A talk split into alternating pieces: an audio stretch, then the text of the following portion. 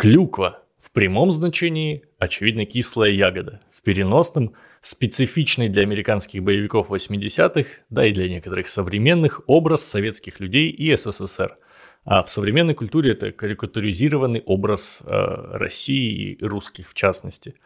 Здоровенные молчаливые дядьки, которые летом в ушанках пьют водку и занюхивают медведем – это клюква.